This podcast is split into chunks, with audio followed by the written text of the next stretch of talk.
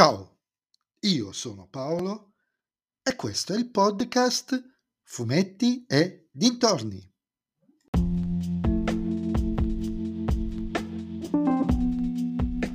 In questo nuovo episodio del podcast vi parlerò di Nathan Never 385, Cicatrici dell'anima, scritto da Beppi Vigna e disegnato da Max Bertolini e Romeo Toffanetti, edito da Sergio Bonelli Editore.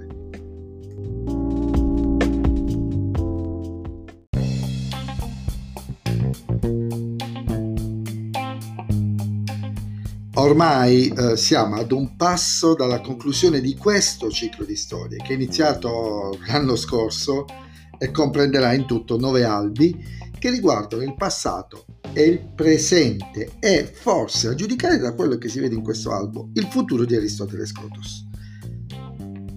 E finalmente la ciccia comincia davvero a uscire fuori.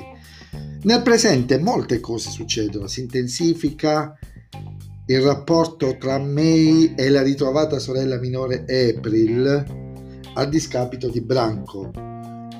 Una incredibile sorpresa aspetta Cal Scotos tra le cose del padre nella base ritrovata con la madre.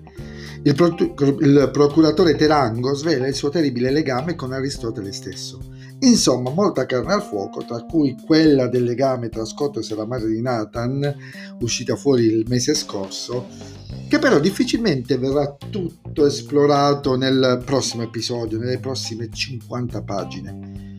E io questo sinceramente l'avevo messo in conto, ma sono sicuro che molti fili verranno tirati e le novità non mancheranno. Nel passato, invece, si assottiglia la distanza temporale tra la, uh, la storia di Aristotele Scotos e il primo numero di Nathan Never. Però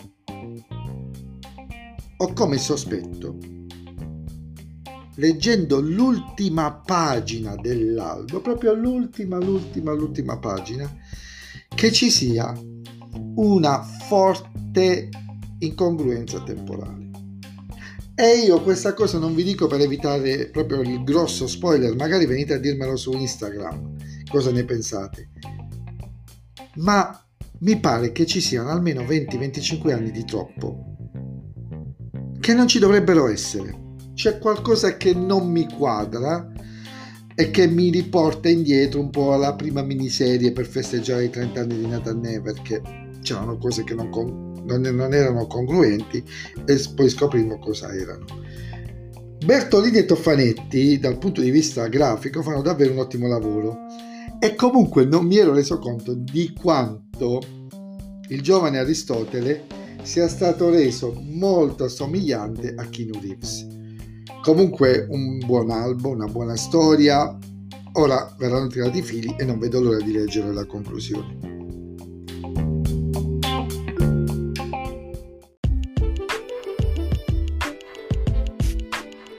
E anche questo episodio del podcast è terminato. Noi ci, mi riascolterete, ci risentiremo, mi risentirete nel prossimo episodio. Vi ricordo però che vi aspetto su Instagram anche per capire questa faccenda qui dell'incongruenza temporale, almeno secondo me. E se vi piace il mio podcast, allora suggeritelo ai vostri amici. Se invece il mio podcast non vi piace, suggeritelo a chi non sopportate. Ciao a tutti!